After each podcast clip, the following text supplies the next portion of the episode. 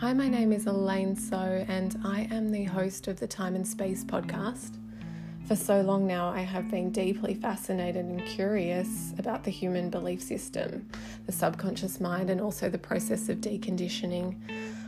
I have authored a book called I Am. It is the modern day guide for living life on purpose, elevating your personal power, and expanding your intuitive gifts.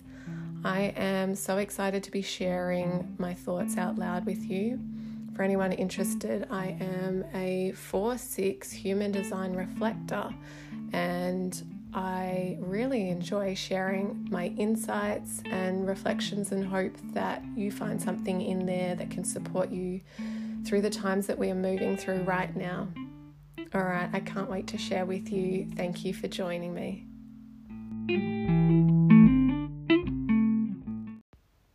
Hello. How are you? I hope you are doing so well. I hope you are feeling relaxed and at peace and feeling deeply, deeply calm. What a blissful state, hey? I would love to chat with you today about dropping out of your mind and into your heart space. So, this is something that I see a lot, but I have also experienced myself for so many years of my life. So, growing up, I was brought up in an environment that really uh, championed or um, held up high the idea of logic, the idea of reasoning, the idea of thinking and intellect and intelligence or being smart as a real prize and goal and something to be so proud of. Um, my background may have something to do with that, along with a lot of other things. So, ancestrally, I'm sure there's a lot that was passed down there. So, I am Australian, but my mother is from India and my dad was from Hong Kong. So, um, especially in the genetics from my dad and the belief system that came through there, it was very strong and heavily programmed and conditioned that education, grades, um, maths, science, those sorts of topics, that was something to hold in high regard. And it was something that really was prized and you were praised greatly for, you were rewarded for. Um, there was a big, big focus on this all through my childhood and high school. And it felt like a lot of pressure because I definitely didn't feel like the most academic person. But it really conditioned me to to cut off any attachment to my heart space or my intuition or my inner knowing or anything that I felt really. So, emotions were a no go because they couldn't necessarily be explained away, they couldn't always be reasoned, and they they just didn't have a start point and an end point like a, a maths problem would. So I spent a lot of my life up until about 10 years ago. So until I was about 26 or 27 now, 26. Um, I spent a lot of my life doing everything, moving through life with my logic mind. My the idea that I needed to make everything make sense and be logical and be able to explain myself, justify myself, defend myself if criticism was to arise, keep myself safe by making sure I wasn't failing at anything. And so this resulted in a very hard exterior um, where I had really shut down my internal compassion for myself and empathy towards myself and care of myself and just any acknowledgement of my own emotions. A complete denial of my intuition, complete denial of my inner wisdom and inner knowing. It just wasn't allowed a seat at the table. So, the battle to overcome my thinking mind and move out of that rat race that was, you know, the hamster on the wheel. My thinking mind that just wouldn't stop, wouldn't quit, and would go and go and go and go through meditation, through yoga. Nothing could stop it.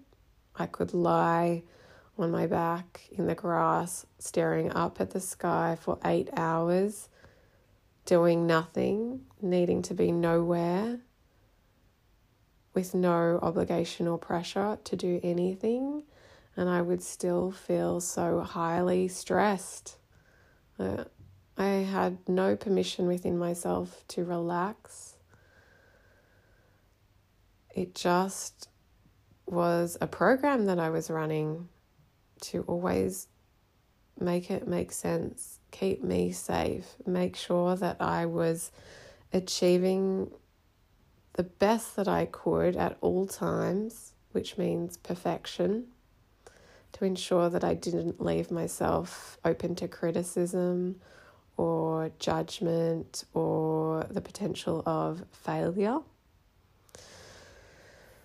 So, the journey towards dropping into my heart space was, I won't say it was easy. I now know that it can be easy, but I went the long way. And even now, I still struggle. So, it began with an exploration of all of my belief systems and all of the conditioning that I'd picked up in childhood through modeling from parents, from an education system, from those around me, my friends, just everything. It was a deep exploration and I it's a journey that if you have my book I am you will be taken through all of that and you may have already done that exploration work already.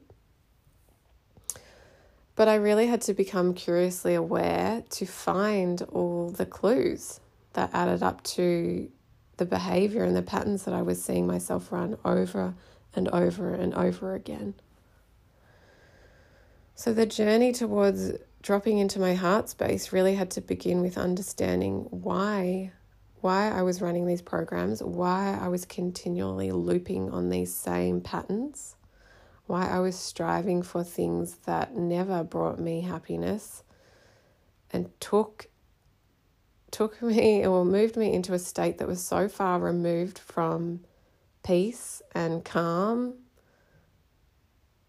it really caused a lot of disturbance in my life. And when I finally said enough was enough, which, once again, if you have my book, you would have read my story about my breakdown in there. Uh, my tipping point, the point of no return, which has become the most incredible, pivotal moment of my life.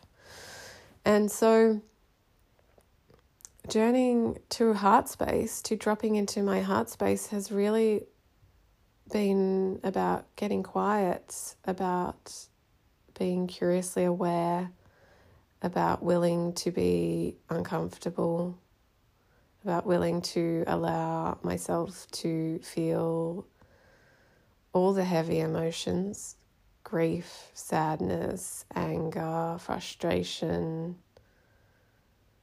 anxiety, overwhelm, abandonment, loneliness, all of them, everything, shame, humiliation, embarrassment, all the pain. Really allowing myself to experience it and allow it to rise up. And then, by no means was it a fast process at the time. I'm just going to make it sound fast right now, but it was this curious awareness that then allowed me to see why my reality my my reality looked the way it did. And to take a step back and really dive into a space of personal responsibility step right into that and own the fact that it was my responsibility to choose something different. And so, working with heart space has been a continual process of softening the mind, softening its grip on my belief system, and really getting to know who I really am. So, who I came here to be, what I am here to experience and to share in this lifetime, and to be able to be an observer of my life. So, dropping into heart space has meant that I have been able to deeply, deeply connect with my intuition, which each and every one of us can do and have access to. I am by no means special. We can all do this, and it is available to every single one of us. So, I had to clear all the beliefs I had around intuition around what it meant to not necessarily be able to justify or explain myself. That was a big one because I mean, who wants to sound crazy? it's it's a um, it's a bit of a dilemma that many people face. But when you build such strong belief and trust in yourself, in your heart space, in your wisdom, in your inner knowing, and you activate that space, you begin to see the multi dimensions that exist. And in that space, the illusion of separation dissolves. And in that space, you belong to this thing called oneness. Only oneness exists and you realize that you are having a human experience, you are a human expression, but you do not belong to this human body. You are so much more than this. And so you're able to begin to have fun, to play with this idea of observation of your life experience to play with your intuition, to play with your activations, to experience what it is to be led by your heart, and to allow your heart and your intuition to override your logic when it makes sense to do that, when it feels good to do that. You can definitely practice and play with that. And moving from the heart space allows you so much more freedom. And as I say that, it is 11 11.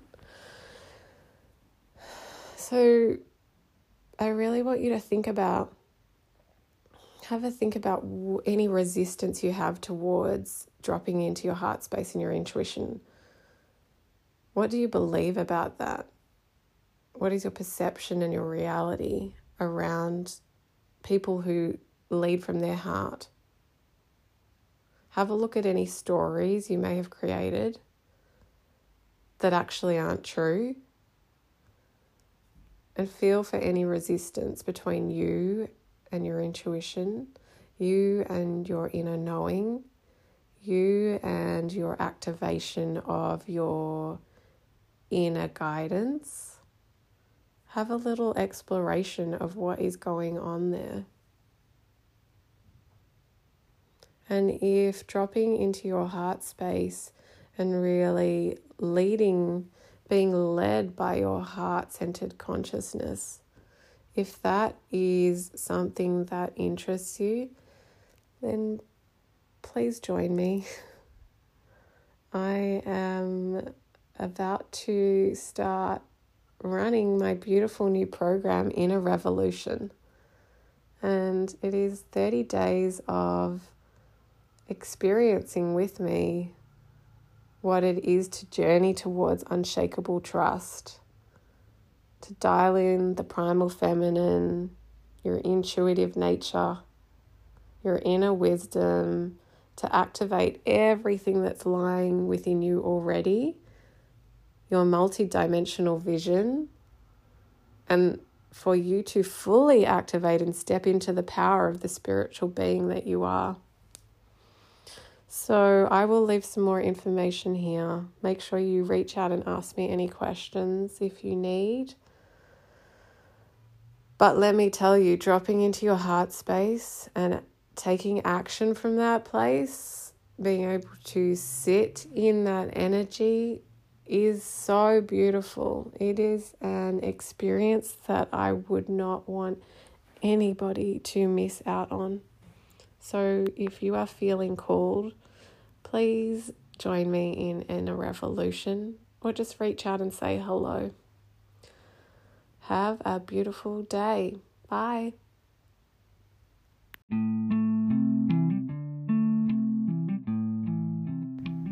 Thank you for being here with me. I appreciate your time so much. I hope to be sharing more thoughts with you soon. And if you want to stay in touch beyond this podcast, make sure to follow me on Instagram. It's Time and Space Co. Or have a look at my website, which is timeandspaceco.com. Or you could subscribe to my newsletter and get notes from me a little more regularly. And every three months, I also choose someone at random to win a 30 minute private session with me. So, thank you for being here. I see you, I appreciate you, and I love you. Bye.